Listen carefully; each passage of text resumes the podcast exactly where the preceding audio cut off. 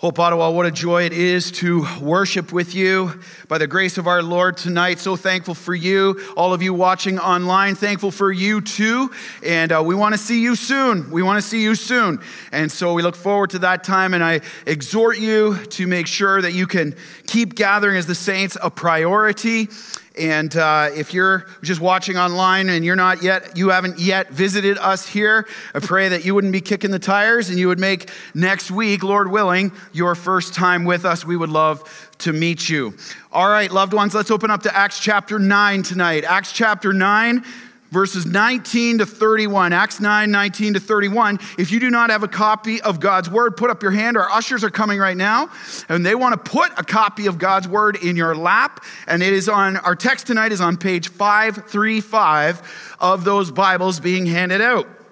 Acts 19, 19 to 31. As we continue on our next message in our series, uh, through the book of Acts, verse by verse, line by line. And the title of the series, if you recall, is Strong and Courageous in. All right, let's do, come on, come on, let's go. Strong and courageous in. Boom! Yeah, that's what I'm talking about. Strong and courageous in witness. And the title of the message tonight is this The Missional Mindset. Man, if there's a thing needed in our day for the saints, for the church of Jesus Christ, it is to live with a missional mindset. Let me ask you a question as we launch into this text today. What's your mindset today? What, what's your mindset today? You might say, well, what, what is that? We got to make sure we're on the same page.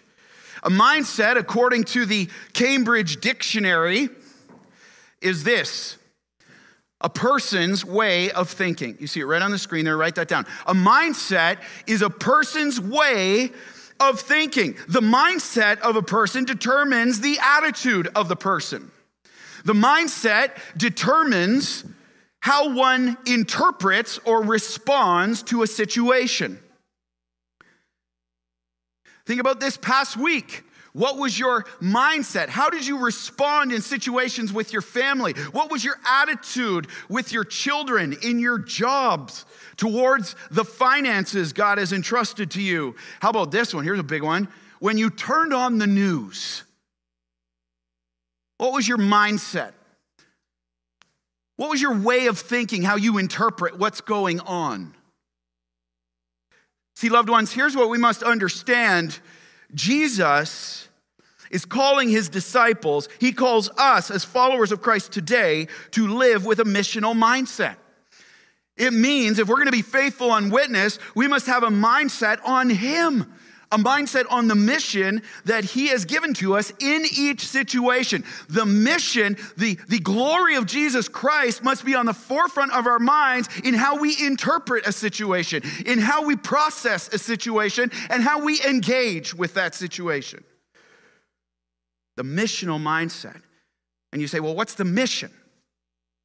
If you've been here more than a few weeks, I hope this verse is memorized and locked in your heart his mission for us is to be his witnesses. Acts 1 8, this is the actual outline for the entire book of Acts. We see it right here, the key, key verse, the theme verse of the book of Acts. Jesus says, But you will receive, say it all together, power when the Holy Spirit has come upon you. And you will be my witnesses. There's the mission. You will be my witnesses in Jerusalem locally, and all Judea and Samaria nationally, and to the end of the earth. Let me ask you a question. You see that? Do you have a mindset for the mission? When you turn on the news, when you steward the finances God's given you, when you parent the children He's graced you with, when you care for the spouse that He's put you with, are you interpreting those opportunities missionally? Ah, or selfishly?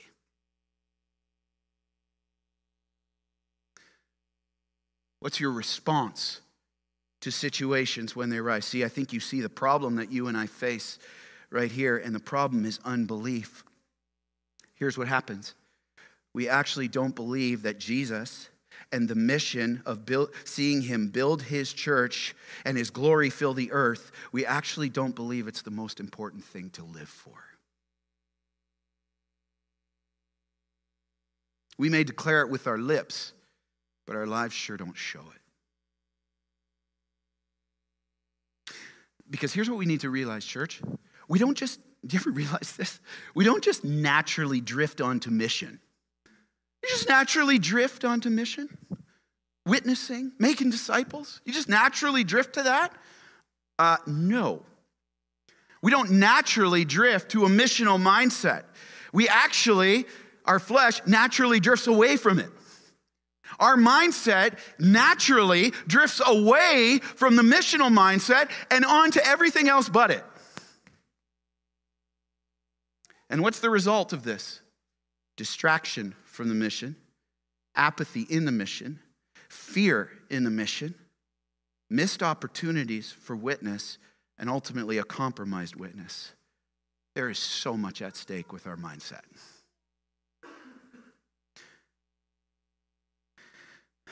And here in our text today, the Lord brings us back to first things first. Here's the big idea. Write this down, lock this in. Here we go. Kids, kids, hey, Hope Kids, two to five. Make sure you got your pens ready. Make sure you got your clipboards, your notebooks. Write this down. This is life transforming truth right here, okay? Go ahead, write it down. Team, keep it up there so every child in this room, every youth in this room has time to get that down. Jesus has given us a mission, one mission, so live with a missional mindset. Jesus has given us a mission, so live with a missional mindset. Here's our context the greatest persecutor of the church, Saul, has just had in the first part of chapter 9 a radical, life transforming encounter with Jesus on the road to Damascus. You remember what happened from last week? He's literally blinded by God's glory. He's saved by Jesus. Scales literally fall off his eyes. His spiritual blindness is removed. Oh, yeah, he's baptized. I mean, you just call it what it is. It's awesome. Jesus is awesome, isn't he? He's awesome. And now we pick it up in Damascus.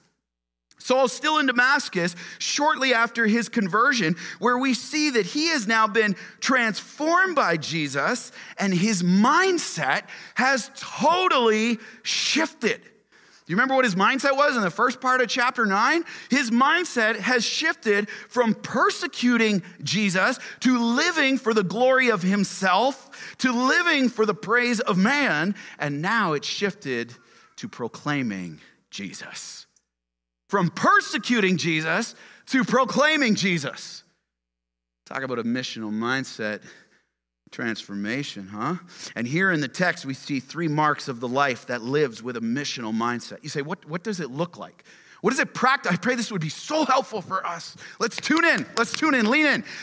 We see three marks in the life living with a missional mindset as a witness for Jesus Christ that we must increasingly ask the Holy Spirit to empower us in if we are to live faithfully as witnesses for Christ, see the salvation for the lost, and Jesus build his church for his glory. You ready to go? I can't wait. I can't wait. Okay, lean in. Let's go. But we're going to honor the authority of God's word. Let's stand to read this together. We're not going to read the whole text together tonight. We're just going to read from 19b to 22.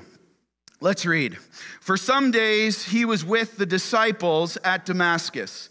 And immediately he proclaimed Jesus in the synagogue, saying, He is the Son of God. Verse 21 And all who heard him were amazed and said, Is not this the man who made havoc in Jerusalem of those who called upon his name?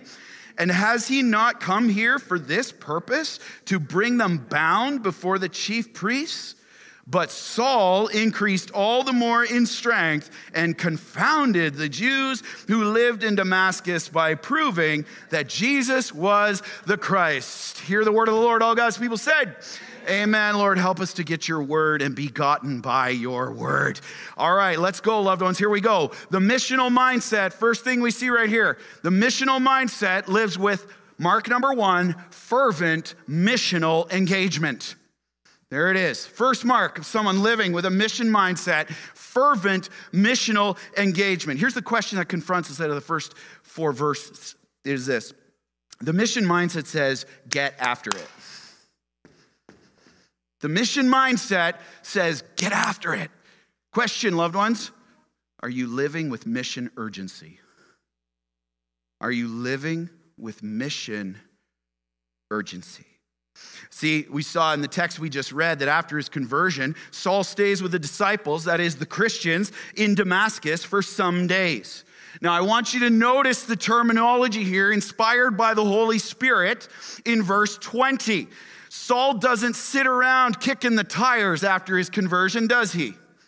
He doesn't sit around saying, Well, when I can just kind of process everything that happened a little more, when I just know more about Jesus, then maybe I'll get serious about the mission. When, I, when I'm a little more comfortable, when it, when it isn't as tiring for me. No, no, no. Notice what he does? He doesn't sit around kicking the tires. He's not hiding in fear from those who would oppose him. By the way, Saul knew opposition would come because he used to lead that opposition. But he's not sitting around in fear. It says in verse 20 that he what? He Barnabas, or sorry, Barnabas, when many days had passed, nope, verse 20. And what does it say? Immediately. Immediately. Hey, by the way, did you know what the, the um, Greek term for immediately means? Immediately. like now. Like get after it. Saul is after it. He is on it and he marches. Notice what he does. Follow the text, verse 20. He marches right into the Jewish synagogues. Now, don't forget the Jewish synagogues, these are Jewish houses of worship, and they're Saul's old stomping ground. He doesn't kind of witness on the fringes. Oh, maybe no one will recognize me. If he goes into the synagogue, you bet Saul's going to be recognized. He was one of the most prominent Pharisees there was. Everybody knew Saul. He was advancing, Galatians, he says, he was advancing beyond all his peers. Everybody knew Saul. So he doesn't go, oh, maybe I don't want to be recognized and sit right. He goes right into the lion's den. I love that. Talk about missional fervency right there. And what's he doing? I love this. He preached that Jesus is the Son of God, that Jesus is the Messiah. Saul goes right into the synagogue and starts preaching the gospel. And notice verse 21. Look at, go back to the text. Kids, back to the text, eyes in the book. Verse 21, look at the response of the Jews. All who heard him were amazed. That word, amazed, means they were staggered. Like, what? They were astonished. What is, can you just see there Saul preaching? Okay, hey, Saul, you want to come up and read some of the Torah? Oh, yeah. And here, by the way, I'm going to show you how it points to the Savior, Jesus Christ. Can you just about uh, the looks in the synagogue? What is going on? And notice what they say. Right from the text, they say, wait a second, isn't this the same Saul who made it his mission and had his mindset fixed on wreaking havoc. The word havoc there, by the way, means annihilating or destroying. Kind of a big transformation. Wasn't this the same guy who wants to annihilate the church, to, to destroy Christians? In fact, isn't this the very reason he's even here in Damascus? To arrest Christians and drag them back to Jerusalem to go before the chief priests and, and then send them to prison and ultimately death. What is happening? I mean, picture this Saul, because of the transforming work of Jesus Christ, goes from declaring Jesus is awful to Jesus is awesome. this is what's going on in the synagogue. I was like, what? What is happening? But notice verse 22, keep going. Saul continued to increase in strength. Now, don't get me wrong, because if we try to witness on our own strength, we're in big trouble. We're going to do a face plant. All right? What he's talking about on the inspiration of the Holy Spirit, when Saul increased in strength, it means the Holy Spirit filled him. Remember Acts 1 8? You will receive power when the Holy Spirit to be my witnesses. So here he is, the Holy Spirit filling him, empowering him for witness with his open heart. I love Saul's open heart right here. Immediately, see what he says? Whoever, Lord, whenever, Lord, wherever, Lord, and however, Lord. The open heart meets the open door. That's explosive for the kingdom. You got an open heart? Fervent missional engagement, open heart meets open door. Boom. Watch what God does for his glory. We see it right here. And he fervently went on preaching that Jesus is the Messiah. Every chance he got, whoever, wherever, whenever, however, to the bewilderment of the Jews. See what Saul does right here? Saul gets after it. How many of us are just kicking the can in our workplaces? In our neighborhoods? You know, one of the things being a pastor, it's kind of an awkward conversational starter with your neighbors. Because inevitably they ask you, What do you do? You know? So we just, my wife and I just made it a conviction. You know, we've moved, I don't know, eight times now. So it's like every time we get there, I don't want my neighbors living beside me for even six months without knowing that I'm a pastor and hearing about Jesus. So we just said, Yeah, I'm a pastor. And they're like, uh, yeah. you know, Whatever. Sow the seed, get it out there, and start living on mission. I just love that. It's just, are we fervent for? Are we just kicking the can? Well, I kind of I speak in front of people. What? You're preaching Jesus, man. See, today, loved ones, this is so important because today, this world tells us to get after, have our mindset on, or be fervent about a lot of things, doesn't it? Have your mindset on the praise of man. Oh, because when people applaud you, that's gonna bring you so much satisfaction. Hey, can I just give you a little spoiler alert? If you live by the praise of man, you will die by the lack of it. It will crush you. Many a man, Proverbs says, proclaims his steadfast love, but a faithful man who can find. We spend, have your mindset, put your time, your talent, and your treasures. By the way, how we steward our finances and possessions is a great indicator of our missional mindset we're living with. All of that towards building your own platform. The mindset of me first, my comfort, my convenience, even good things, loved ones. God's not against good things. In fact, He's completely perfectly good. All that He does is good. He's not against good things. But even good things like hobbies, we can be so fervent about, eh? Engage it with fervency. I'm more fervent, God help us, if we are more fervent over sports than the gospel.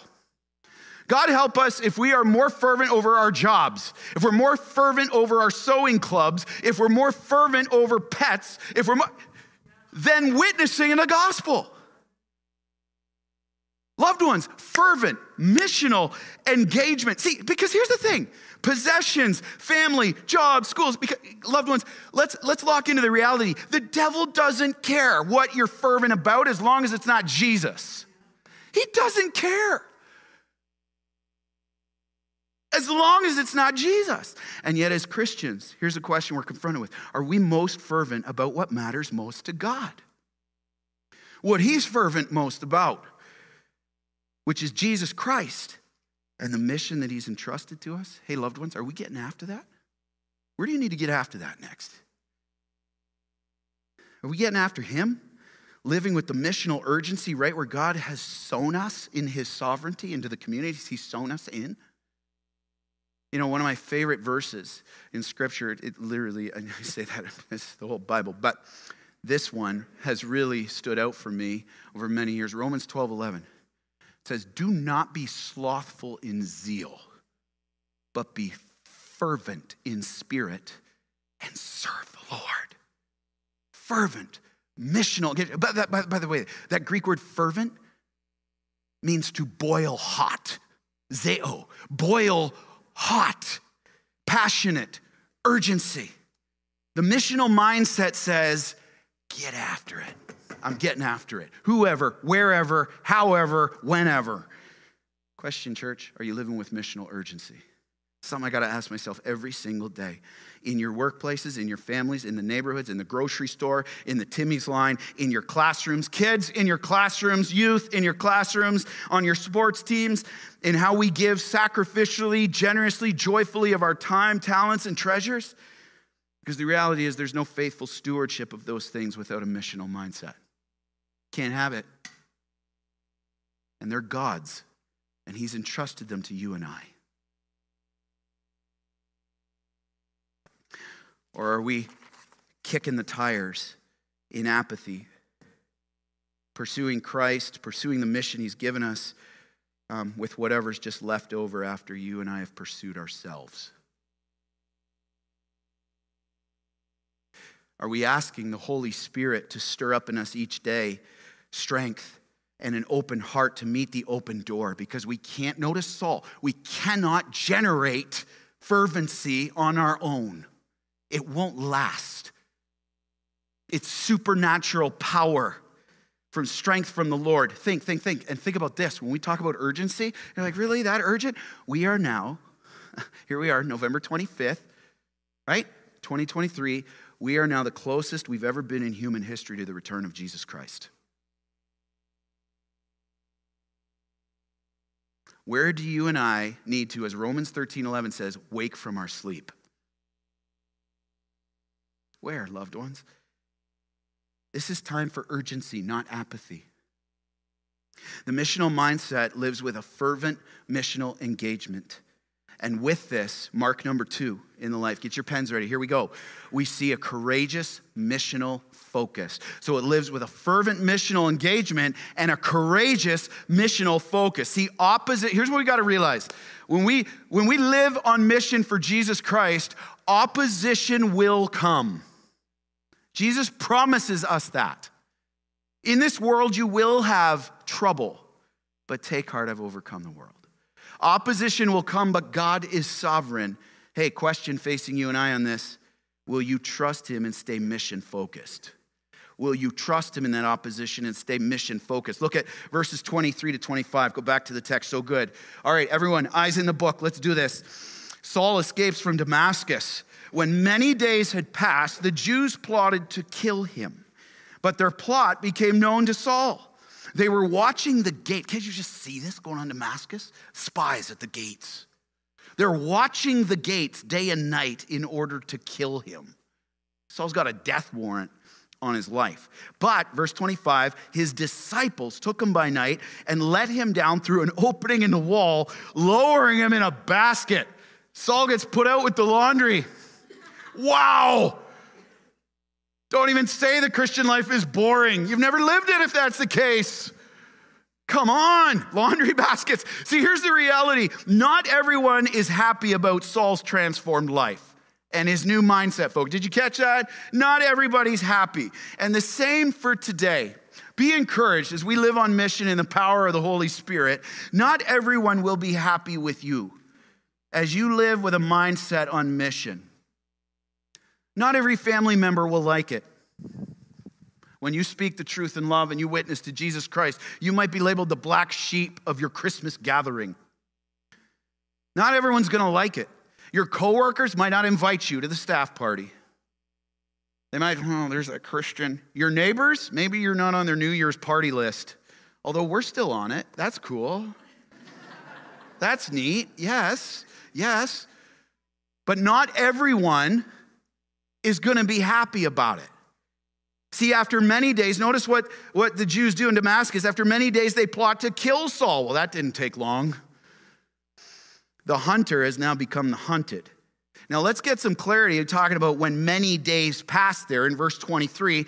Saul goes on to elaborate this in Galatians 1 17 to 18. This is after about three years.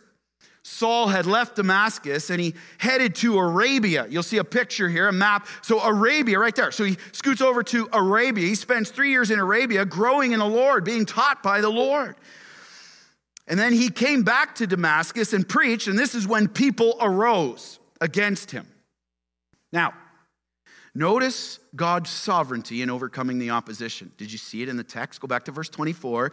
He enables Saul to find out about the plot and to know his enemies were closely watching the gate. Now you say, what about gate? Well, Damascus was a walled city. Here, here's a picture of it. This is from the US Congress archives.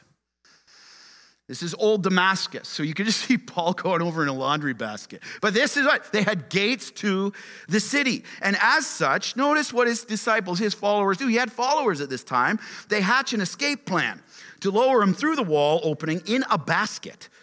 And then look what happens when he leaves Damascus and heads to Jerusalem. Keep reading in the text, 26 to 30. Let's go. Saul in Jerusalem now. And when he had come to Jerusalem, he attempted to join the disciples, and they were all afraid of him, for they did not believe that he was a disciple. But Barnabas, love Barnabas, he took him and brought him to the apostles and declared to them how on the road he had seen the Lord. He's testifying. He's standing up for Saul. He had seen the Lord who spoke to him, and how at Damascus he'd preached boldly in the name of Jesus. 28. So he went in and out among them, the disciples, at Jerusalem, preaching boldly in the name of the Lord, and he spoke and disputed against the Hellenists. But they were seeking to kill him. Well, there we go again. And when the brothers learned this, they brought him down to Caesarea and sent him off to Tarsus. See, Saul gets to Jerusalem. It's one thing to be rejected by those outside the church, isn't it? It's another thing to be rejected by those inside, those who are supposed to be your brothers and sisters. See what happens to Saul? Now he goes into the church, and the Christians there don't believe. They don't believe the best about Saul. According to 1 Corinthians 13, that's unloving and sinful.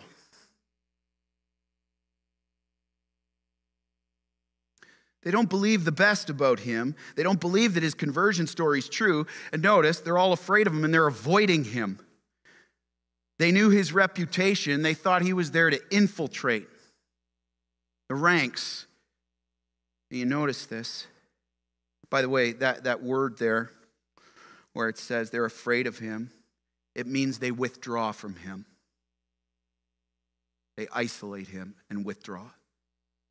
Think about how discouraging that would be for you. It's discouraging for me.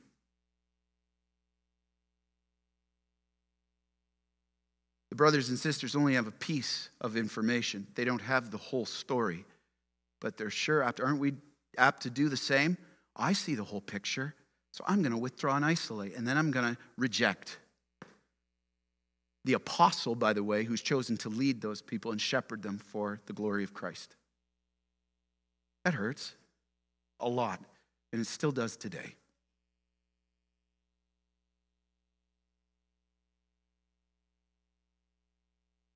They withdraw from him. And notice, okay, the first opposition, Jews in Damascus, they reject him, want to kill him. And now the second opposition, his own brothers and sisters in Jerusalem, they don't want anything to do with them. Talk about a reason to be discouraged, hey, loved ones? If there was anyone who could lose their focus for the mission, it was Saul right here. The courage to keep going in the face of rejection. But notice this, be encouraged with this, loved ones. Notice God's sovereignty, how he overcomes this opposition. Did you see it in the text? God turns the heart of one disciple. Who is he? Who is he in the text? Barnabas. He turns the heart of Barnabas. Acts 4:36 if you remember from there, Barnabas aptly named the son of encouragement. Oh, what a name. What a description. What a thing to be known as. The son of encouragement. The daughter of encouragement. Not look at Barnabas. He's not holding on to bitterness. He's not assuming the worst. He's not listening to the gossip and babble that's going on. Notice what he does. He's not holding on to anger and unforgiveness. He goes right to Saul. And in verse 27, he takes him, by the way, and it says he, he brings him or brought him. Do you know what that means? The picture of the Greek is literally he takes Paul by the collar. He says, Paul, I know you're discouraged. Paul, I know these people are rejecting you, but I'm standing up for you and I'm bringing you right to the disciples. I'm going to bring you right to the apostles because you are a brother in the Lord, and we will not tolerate this. Are you and I tolerating that?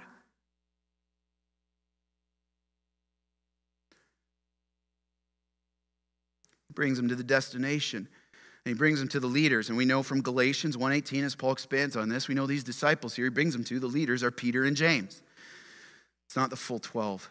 And he affirms that Saul's conversion story, Barnabas does this, is true, and he's been preaching Christ boldly. He sheds the truth. No more half stories. Preaching boldly about Christ, and they believe Barnabas and Saul, by the sovereignty of God, is able to stay with the disciples in Jerusalem, and he stays 15 days. We know from Galatians. Saul stays 15 days with them, and he continues to. What's he doing? What's he doing? Well, he's got a fervent missional engagement. He's got a courageous missional focus. So look at 28. What's he doing? Preaching boldly. The term boldly there means fearlessly and courageously. You think it took courage for Saul to stay on mission right now? Rejection after rejection? And it takes courage for you and I today in the face of rejection and hurt and pain and opposition. He preaches boldly in the name of, that is, in the power of the Lord Jesus. In verse 29, notice what happens? It's not long before he starts disputing, that is, de- debating with this group again. Remember, we looked at them in Acts 7. Here they are back again, the Hellenists, the Greek speaking Jews. He's debating with them about Jesus being the Messiah. Now, the Hellenists, if you recall, these were Jews from the dispersion in 722 BC. The northern kingdom of Israel is exiled by Assyria, and then they come back. But they're not quote unquote, as the people in Judah would say, pure Jews. They've intermixed with other races. But they had come back now to Jerusalem and they had their own synagogues, if you recall from Acts 7, when they disputed Stephen. And notice, remember from Acts 6 and 7, they couldn't go toe to toe with him and eventually killed Stephen, stoning. What a, what a moment that was. But here they can't handle Saul either because they can't handle the power of God in him. And so what do they do? Same thing they decided to do with Stephen. Oh, we're going to kill him. The argument. And I want you to notice God's sovereignty again, how he overcomes the opposition. Verse 30, did you see it? Eyes back in the book. Verse 30, the brothers, the Christians learn of the plot. How do they learn of the plot? Acts 22, 17, on the second testimony of Saul is giving his testimony of his conversion. Jesus actually told Saul in a revelation that this plot was coming sovereignty. He's protecting his servant. And the Christians escort Saul to Caesarea, notice the text, and send him home to his town, Tarsus. That's why he's called Saul of Tarsus. So here's what happened. Let's get our head around this. Little geography here. You'll see it on the screen. He's, he's in Damascus, and then they take him down to Caesarea. That's where Philip has a house. Remember? There's Philip with his four daughters. Praise the Lord for them. And then they ship him off back to Tarsus, where Saul goes on preaching the gospel. And it's about eight years that he stays there and that's modern day Turkey. And this is why Saul is not mentioned again in the book of Acts until chapter 11. He's in Tarsus for around eight years when Barnabas, of all people, comes to get him and takes him to Antioch to minister there. And you see God's sovereignty even have Barnabas being the one to encourage Saul because Barnabas is going to be Saul's first missionary partner on the first missionary journey. You already see him molding the heart. The heart of a king is a stream of water in the hands of the Lord, and he turns it any way he wishes. Proverbs 21 1 says, That's amazing. Look at God, God is faithful to supply an advocate. He is faithful to supply a brother or sister to care in his sovereignty when others reject or oppose. Now, live in the text, put yourself in Saul's shoes. Would you be fearful with all this opposition coming against you? You're a brand new Christian. Would you be fearful? Would you be distracted from the mission? I don't know if I should go on. Would you be discouraged? Losing your missional focus or the mindset because of the opposition that comes against you? The rejection, not only from those you're witnessing to outside of the church, but also, and I think even more painfully so, those who are your brothers and sisters in Christ in the church. You're witnessing, but many just want to kill you and reject you. and your own family, the family of God, doesn't even believe the best about you or trust you. You ever had this, loved ones? You're trying to witness and it just seems fruitless as the rejection and opposition piles on. With that person, the hostility, you could be discouraged, can't you? You can be discouraged. We need courageous missional focus in those moments. That God is sovereign and He's overcoming opposition. He doesn't say He's going to remove opposition, He says He's going to overcome that in that heart or in you by, the, by His power for His glory. Or even in the church here, when we speak, like Saul's doing right here. He's trying to speak the truth in love to brothers and sisters he loves so much. And he's an apostle. He's been called by Christ to shepherd them and lay his life down for them. And here he is trying to do that. It's like, get out of here. I'm withdrawing from you. I'm going to stay fixed in a lie. I'm not going to believe the best. I'm going to withdraw. It hurts. Hey, you know what we have to realize? What we see right here, why I love? The Holy Spirit's description of the life of Saul. Church leaders are human too. And it really hurts. when those that you love and seek to shepherd faithfully. I'm not going to believe the best. I'm going to assume the worst. And I'm gone. Welcome to the life of Saul. It takes courage to continue to live with a missional focus in those moments. To live for someone bigger than yourself in those moments.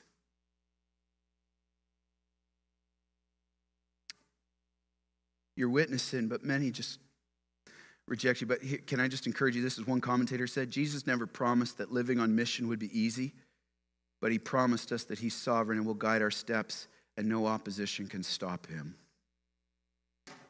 courage, loved ones. And recall, the devil doesn't have to destroy a Christian to render them ineffective, he just has to distract them. I heard one pastor say recently, he just has to wound us enough into distraction. Has the devil done that for you? Has he wounded you enough into distraction? I'm not going to do it anymore. Fear. I'm not going to speak the truth in love anymore the rejection, the hostility. Has he wounded you enough into distraction yet? Trust him, loved ones. Cast that hurt on the Lord. I don't know what you're going through right now in your witness, but cast that on the Lord. Trust him and stay focused. It's not easy, but his grace is sufficient. Amen. His grace is sufficient. Opposition will come, but God is sovereign. Will you trust him, loved one, and stay mission focused? Keep proclaiming the gospel in the power of the Holy Spirit in your situation right now. What's that? Rejection, opposition from those around you as you share Jesus with them. Maybe, maybe right now for you it's discouragement. Like Saul's battling here, no doubt. He's human. Discouragement, hurt by another brother or sister who didn't believe the best about you. In that moment, right now, right where you are, will you trust that God is sovereign and at work, even if you can't see it? and He's working it out for His glory and your good. Will you trust it? Make this our prayer right here. Lord, increase my faith and help my unbelief. We don't persevere on mission without a courageous missional focus. The fear of man will become too big a snare. We don't persevere without it. It takes courage. Lord, I believe, but help my unbelief that you have ordained this and you will use it for my good and your glory? Or will you, here, here's another application right here. Will you, like Barnabas, okay, oh, I pray this church is filled with Barnabases. Oh, will you, like Barnabas, be a source of encouragement to another brother or sister? Will you be a source of encouragement, loved ones? Extending true forgiveness, extending grace, believing the best and being used by the Lord to encourage them to trust in the Lord and stay strong and courageous in your, in your witness. Hey, can I just encourage each of us here? Never think anyone is beyond the need for gospel encouragement. ever. They may look really packaged when they come here. Maybe that's you tonight.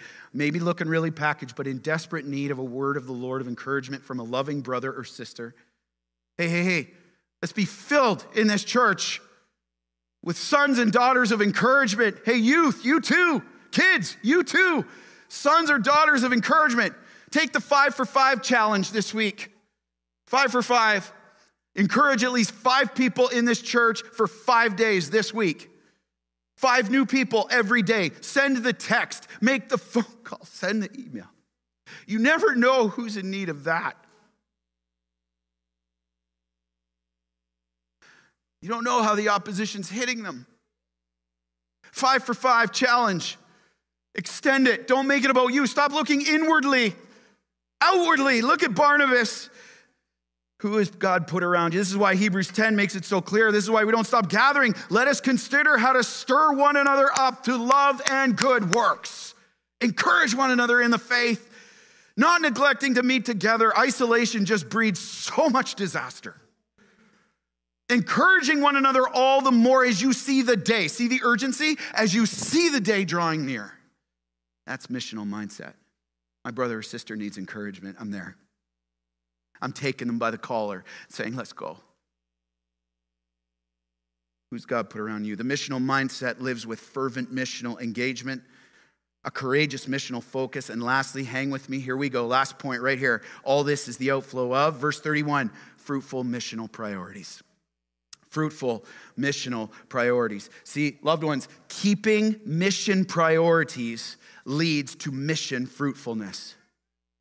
Keeping mission priorities leads to mission fruitfulness. Question facing you and I will you prioritize them? Will you and I prioritize God's priorities? Look at verse 31 as we close out. 31. So the church throughout all Judea and Galilee and Samaria had peace and was being built up and walking in the fear of the Lord and in the comfort of the Holy Spirit. Look at this beautiful work. It multiplied. See, here Luke gives a summary statement of where the church is after all that's happened from Acts chapter 1 to Acts chapter 9. Here's the summary Jesus is fulfilling his promise, Acts 1 8, to build his church by his power for his glory through his witnesses. And notice this all throughout Judea and Samaria, Galilee is part of Samaria, had peace. You know what that means? Freedom from external persecution. Saul's no longer persecuting them. That's a big deal freedom, peace. And the church, notice what's happening to the church, is being built up. That term, the picture there means building a house, growing in Christ likeness, and multiplying. You can't stop the church. You can't stop the gospel. It's multiplying. God's means of doing this, did you see it in the text, verse 31? The church keeps his priorities. Number one, we see it right here, verse 31, a reverence for God. 31, go back to the text and walking in the fear of the Lord. A fear of the Lord. Not just one moment or day of the week. This verb is active, it's ongoing. Not just one moment or day of the week, but every day. The fear of the Lord means a reverence for God, an honor of Him, a love for Him, a walking in prompt obedience to Him, holiness in Him, repentance before Him, humility before Him and devotion to Him. It's keeping God's priorities first things first in witness. That's you, you can even look at that list and be like, oh man, I need a Savior big time. Because we can't do that on our own. It means we're not standing still, but witnessing in the fear of the Lord. You'll see it on the screen. Fruitfulness is the outflow of faithful obedience and fruitfulness. That's not box God in. You don't know what it's going to look like. Fruitfulness could be Him working in that heart and you don't see it for years. But fruitfulness is the outflow of faithful obedience. So that's the first thing reverence for God, missional priority number one. Missional priority number two, do you see it in the text? Dependence on God. Dependence on Go Back to 31. And walking in the fear of the Lord and in the comfort of the Holy Spirit, the church multiplied. The word comfort there means the empowerment of the Holy Spirit through encouragement and urging. Our comforter. The church lived in dependence on the Spirit. They knew it was His power alone that builds the church and not our efforts or in our strength.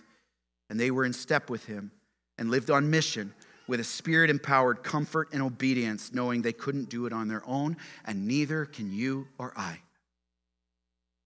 And so today, we look to be like, really? Those are the two priorities? Those are the two priorities for witness, fruitful witness? What?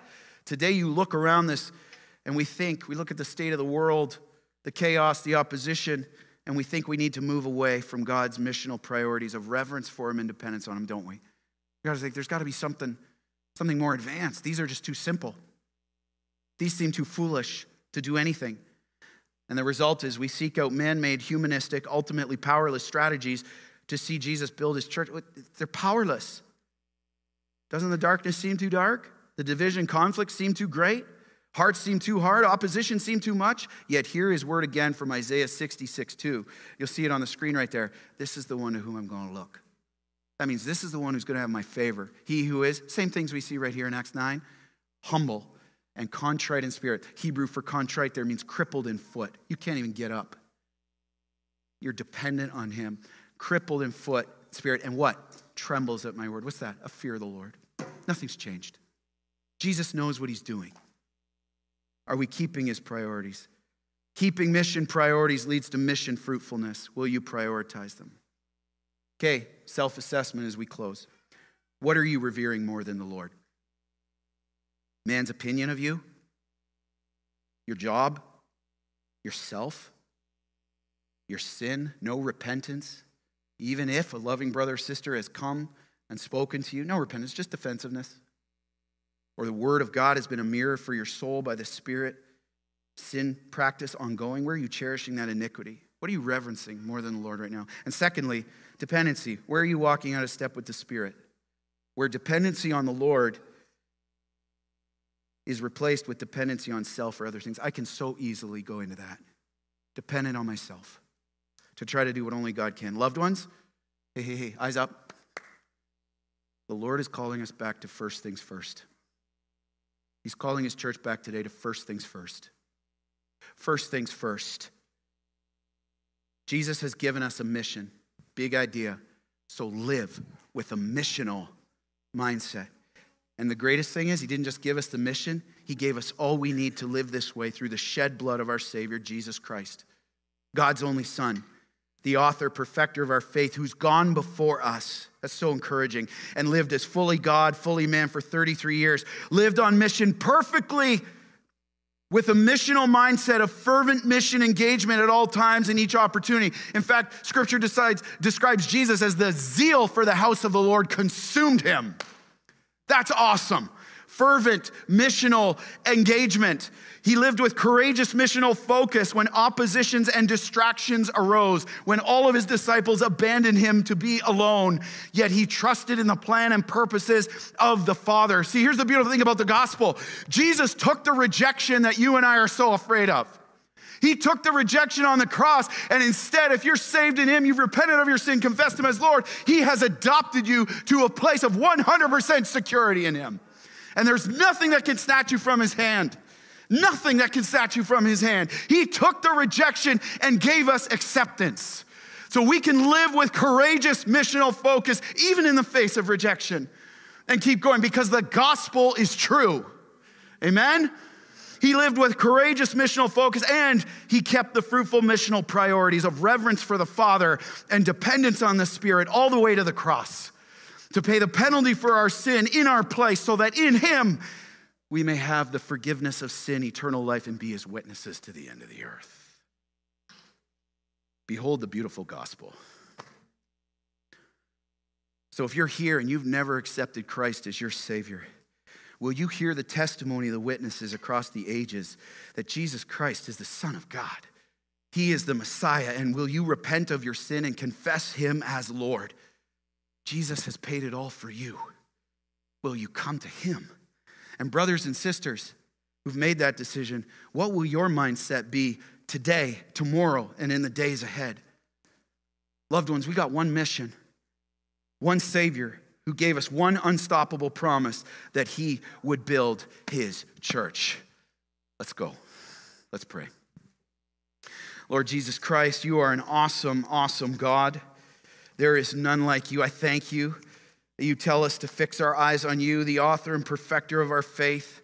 There is no hope without you. There is no life without you. There is no faithful witness without you. And there is no mission fulfillment without you. You are our King, and we desperately need you. And I pray in, in your name, Jesus, that you would see this precious church and hear the cry of every prayer Lord, I believe, but help my unbelief. Would you give courage to those who are fearful today? Would you give fervency to those who are apathetic today? And would you give your priorities to those who are distracted today? You have paid it all. Help us to hear our Savior say, I know your strength is indeed is small, but child of weakness, watch and pray and find in me thine all in all. In Jesus' name, amen. Loved ones, will you stand and respond with us today?